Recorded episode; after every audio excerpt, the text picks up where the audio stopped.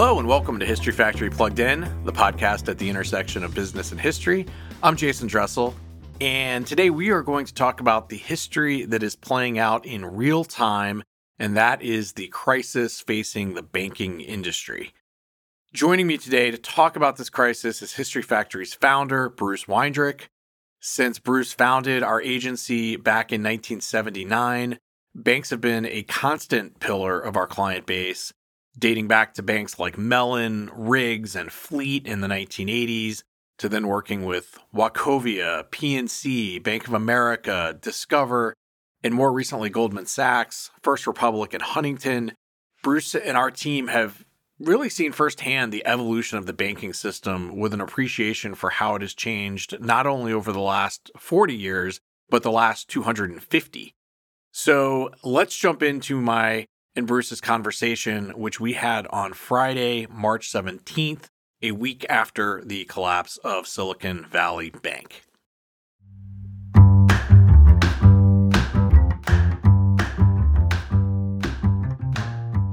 Bruce, good to see you.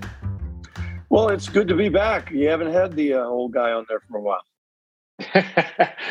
well, uh, now is a great time uh, to have uh, to have the, uh, the, the the old big chief back. Um, Bruce, you, you, founded History Factory in 1979, which was not not the best of of economic climates, and our first real kind of vertical was was the banking industry, and and we worked with with many uh, banks, and they've obviously been uh, a uh, an old standby of our our clients uh, throughout, and and you have seen really firsthand uh, the evolution of of the financial services industry uh, over the last forty years. And I'm just curious because, of course, as soon as this news broke last week, you and I started kind of messaging back and forth. And I'm curious what your first reaction was when you heard the news that Silicon Valley Bank had collapsed. You know, it's a funny thing. Um, we've talked about this before. Is first of all, as a business historian, you, you, tend to read the newspaper every day, like waiting for a car crash to, to, to happen again. Um, you know, you, you you you can almost, oh no, here we go again. Um, this one was an is an interesting one, and again, we can talk a little bit about our history with banking in general, but but it was interesting in, in, in two ways, specifically the Silicon Valley Bank and its reputation and, and, and how I knew them fairly well through their direct competitor who we worked with very a competitor geographic competitor and in some ways a competitive bank in in um, in the San Francisco Bay Area First Republic. So I knew them that way. But then also when you see a bank run um, that's a, a bigger broader general issue um, having seen them historically and having seen them, frankly, in my lifetime, um, that really struck me because um, there's always a reason uh, for why they happen uh, and when they happen. Um, and so my first thought was for Silicon Valley Bank. I mean, it, it I, I, hold them in very high regard. Um, they are very much uh, in the in the um, kind of the mold of a bank that is so directly related to the industry and the geography um, by which they grew up. You know, having having having having worked with Mellon Bank, you know, Mellon Bank, Pittsburgh, steel, melons, aluminum. It it it, it, was connected and and to the community and to the people, to the founders. Um, well, Silicon Valley Bank was a bank is a bank that is connected to uh, an industry, that is connected to its founders, that is connected to its geography. So that immediately always interested me in that bank. I n- never really, though, thought about, and maybe after 2008 a little bit, a bank in the world of, of, of um, social media um, it's kind of ironic in so many ways that the industry and the individuals um, who built social media were also the industry and the people who are a most impacted by and probably in many cases have been part of the result of the uh, have been par- part of the result of the run on the bank. Um, so, so in some ways, um, these aren't steel workers. Um, these are these are knowledge workers in Silicon Valley. These aren't uh, you know the old uh, uh, capitalists of the of the, the robber barons. No, but these are these are entrepreneurs in the Silicon Valley. So that was the, the kind of the thing that struck me the most. Uh, the the other thing that struck me the most is, but it, but it, but it happens every time. Why didn't I? Why didn't I see this coming? Why didn't I see this coming? I remember thinking this so much back in 2007, 2008, when we were working, frankly, with the people who were creating all of the, you know, collateralized debt uh, uh, instruments. I mean, working very closely with them, ISDA, you know, the swaps and derivatives people. Here we were working with them, thinking, why didn't I see this? Well, it's kind of the same way with Silicon Valley Bank. What what what did I miss? What was I missing? And I think in this case, it's kind of interesting because unlike the historical uh, um, uh, rhymes that we see so many times, this one's a l- different um, in that it's part of a of a, of a um, it was a decision. And, and why did I miss it? It was a Fed decision. And by the way, uh, I digress. All the panics that we've seen over over the years, I, I kind of have always kind of stuck them in different categories. There were the ones uh, uh they used to be panics every two three years before there was a national banking system. Then there were the panics within the national banking system, and then there were the panics in the era after the, the Fed was formed. And so this one is a little bit different in that it's somewhat Fed driven. Because again, remember, we were living with these, these zero interest rates. The minute they torqued up those interest rates, uh, they had to know that, that there was going to be a response somewhere. They knew who, who buys Fed funds. And so this one, I, I, I maybe they didn't even see it coming, but and typically they don't. Um, so back to your question, what was I thinking? Those were all the things I was thinking. I was thinking, what does this one look like versus others? What does this bank look like versus others? How does this bank look like the others? Uh, and in reality, um, it's going to take a while for us, like we always do as historians, to figure out uh, what happened. I will tell you this I don't think when you talk about things that look the same. I mean, I when the minute I saw J.P. Morgan step in the bank, I I, I saw a big huge rhyme because in 07, every banker in that in that in that uh, in that run they all traipsed into Mr. Morgan's desk, and he had the money to put on the on the counter to say, you know, let's let's staunch this, let's stop this, stem this this run. Um, here they were again. You're talking about 1907, to be clear. Yes, exactly. Oh yeah, yeah, West, yeah, 19, yeah. Let's be correct. clear about what you're talking about. Which 07? Yeah. I know. Ought seven, uh, 1907. You're absolutely correct. Um, Yes, because you're right. There was another one in in in 07. Uh, no, I was 1907. So that was a run that looked really interesting to me. The, the way you stop a run is the way that they're doing it. The other thing is how quickly um, the Fed stepped in. I mean, again, in banks, we always understood the evolution of deposit insurance, and of course, that comes. That's a that's a thing that c- comes after you know the 1920s, 1930s era. Um, that was really really critical. Well, now all of a sudden, and, and it was always very important because you didn't want to have to let people think that they were going to be bailed out. Um, and so this time, though, it's kind of interesting. The Fed stepped up so quickly and said, "Don't worry, we got you covered. Don't worry, we got you covered." I think some of it, frankly, was because the Fed said, uh, "Well, we're part of the problem. We'll help. We'll help be here to fix it." I, I honestly yeah. think that that's that's why they acted so quickly. I also think that the banks who have stepped up in the case of First Republic Bank have stepped in is they're not stupid. They know they know what kind of bank that is. They know the quality of bank that is, and so right. they can make an example out of it. Well, and I think you know, I'm uh, curious what you, how you see or what you think about this, Bruce. But like from from my perspective, like it felt like just there was a very broad sort of national conscious kind of reaction to this based on the experience of 2007 and 2008 but it feels but it, it feels really different. I mean the, the underlying drivers of why you know that crisis occurred to your point is very different to what you're talking about. You know these are not you know these are these are not this is not a crisis that's built fundamentally on toxic assets. Um, but i'm curious in terms of you know the the comparisons of, of 08 um, you know if you see other similarities or differences between then and now and to your point if what we went through in 2000 and 2008 may be um, influencing how uh, how both uh, the, the, the industry and the regulators are are responding.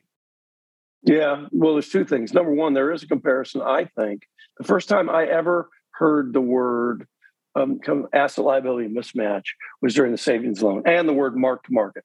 The notion of you've got these you've got these these these uh, investments in your portfolio and you've been fooling yourselves as to what their real value is. Well, in this case, this was very, very similar to what was going on in Silicon Valley Bank. They had these assets and they had them mismatched against uh, they had them mismatched against deposits and loans. And by the way, it's a really intriguing thing because let's not forget COVID here. Let's not forget COVID here. You know, these banks um, particularly these regional banks. And back to your question about 2008, 2007, 2008, most of the regulatory firewalls that were built and, and requirements for, for far more uh, capital um, really and, and and and and the stress tests were in the large large banks. That's why they're also healthy right now. That's why they're able to step in and do that. That's the benefit of 2008 when you start getting down to the these these banks like a Silicon Valley Bank, where you've got two, where you got a dual regulator, you got a state, and and you got a you got a, a Fed. All of a sudden, now you start to get some some squishiness there in terms of of, of, of, of the regulatory regime that might be a little bit more disciplined for the large banks. Okay, so but but but what I, but my point being about what it looks like is for the first time everyone's starting to talk a lot about um, the mismatch between you know your your deposits and your investments and this mismatch to me looks very much like covid in the sense that you you you you, you want it. You have to earn you have to earn money on your deposits. No one is making loans because we've had this this this covid situation. So where do you put it? You put it in fed funds. In the old days there were banks that could exist forever on fed funds. They they just went to the window every night. They were quiet little banks, and that was that. Nothing was going to happen in Fed funds, but you just saw what could happen in Fed funds. Fed steps up, zero interest rates. All of a sudden, they jack up the interest rates. All of a sudden, there's this complete flight, um, and and so that to me is goes back to more what happened in the savings loan industry uh, back in the 90s when again mm. their assets and their liabilities were completely mismatched and some some some some uh, larger economic uh, um, um, uh, decisions left them left them exposed and of course yes they they went for a long long time just kind of quietly doing their their kind of doing their their their their, job of being the you know mortgage writers but having said that this there's a little bit of that going on here too. That I think it's what differentiates the first republics from the Silicon Valleys because I don't think they have that. I, I the other problem is I have how do we know did they have the outflow of um, of deposits uh, remember people that this that is a classic bank run. You get scared, you got money there. Right. You, I gotta get my money out of that bank as soon as I can. Right. So that that's no different than a bank run in 1930, in 1907, in 1880. You know. I mean, I I was you know my, my I was explaining to my my kids were here. My wife and I talked about over the weekend, and they were like, "Oh, like in It's a Wonderful Life." it was I was like, "Yeah, like in It's a Wonderful Life." It's it is all about our financial system being dependent on behavior and and I was explaining to them you know these just the psychology that goes into how our economy functions um, and to, to your point earlier which is really interesting the reflection of in the case of SVB the bank and the industry in its uh, home market um, the irony and just it, it, just felt like one of the things that was different about this one from my experience was just the speed it just felt like it happened really really fast because of social yep. and yep. and it just and, and, and that irony that you point out is really interesting because you know it, it it's it's industry uh, un, un, unbeknownst to itself ate, ate itself yeah, well, I still think the greatest line of all of them, and again, I wish I could have taken credit for it or even thought about it, but was, you know, there are no atheists in the foxhole, there are no libertarians in a bank run. Okay, all yeah. of these great libertarians in the in the tech industry, all of a sudden they got they got religion. Go bail us out, help us out, help us out. They, you know, when when it really it's hard to stick with your libertarian principle when you can't make payroll, when you can't get your when you can't get your money out. So no, it's really interesting. I mean, and again, it's always going to be one of these things where the shareholders are going to be probably the hurt the most, and I guess they should be um, that's that, that, that's the gamble you take for, as an investor, not as a depositor. And I, I honestly think it, it's going to change the nature. Look, I also think in the case of Silicon Valley Bank, which is really interesting, is that relationship between the uh, venture capitalist and the bank, um, yeah. and that is also a difference uh, between our friends at, at First Republic. Remember, First Republic grew up as basically a jumbo mortgage shop. They, are they're, they're they're part of the San Francisco real estate phenomenon, and mm-hmm. so they grew up as a. But but what they both had in common is they were very close to their customers, had amazing customer service, and and and had very loyal customers who, frankly, if you were the customer, they wanted everything. They wanted your business. They wanted your. They wanted, and so if you really think about it, part of what we saw there and what could convert a libertarian uh, to a socialist was, hey, it's not just me; it's my business, it's my, it's my, it's it's everything. And so that's why they were so anxious for for a bailout, and they got it. And I think they had to get it. So you know, it, it, it's interesting. I don't. I the, the, the, dust hasn't settled yet. We're talking about this, by the way, while it's still happening. And and, and again, the other interesting thing is this investor behavior. Um, they're, they're just you would have thought that that having seen these these these top notch banks step up and put all this money in First Republic Bank, that their share price would at least just just stabilize, but it's still falling. It's yeah. still falling. It's just like people don't believe that. Yeah, and and obviously the uh, one of the, the, the, distinctions, which was not dissimilar with 2008, is just the globality of it, right? And just you know how it how it can spread so much faster and so much broader now compared to you know 50 years ago. Um, yeah, yeah. I think the, I think the first time we ever saw that was long term capital management, which was when that thing went down. It you realize how interrelated um, the, the the global economy was. But you got to look look it's you know again it's the old you know you don't know who's naked until the and swimming naked until the tide goes out. There's a bunch of there, there's a there were some bank there's some not healthy banks out there. And by the way have very similar problems. And yes you're right. Um, i think honestly this has been much of a test for the uh, for the fed as it's been for for for anyone and and by the way in the midst of trying to try to try to turn the economy, you know, around, they get this uh, thrown at them. It's it's remarkable, actually. Yeah. Well, uh, always fun to talk about it. Uh, let's not uh, contribute to the uh, to the panic. Uh, hopefully, hopefully we'll we'll not be jumping on another one of these in the next couple of weeks and talking about another one. Um, but always appreciate always appreciate the perspective, Bruce. Well, I appreciate it too. I, am glad to be able to talk talk about and think about it, think out loud about it. And I, I will also say that we've been very, very fortunate to, to, to, to work with some of the greatest bankers of the certainly the, the, 20th century. And I have great respect for what they do. And I'm not so much a cynic. Uh, I honestly think that for the most part, they're very, very important. And and I, I have great, great respect for First Republic Bank. And so knockwood, I hope I hope uh, I hope the story I hope the next chapter ends up okay. Yeah, well, they certainly have a history of resilience, so uh, I like I like their chances. So. All right, Bruce, good talking to you. All right, that is going to do it for this episode of History Factory Plugged In. Thanks again to Bruce Weindruch, History Factory's founder.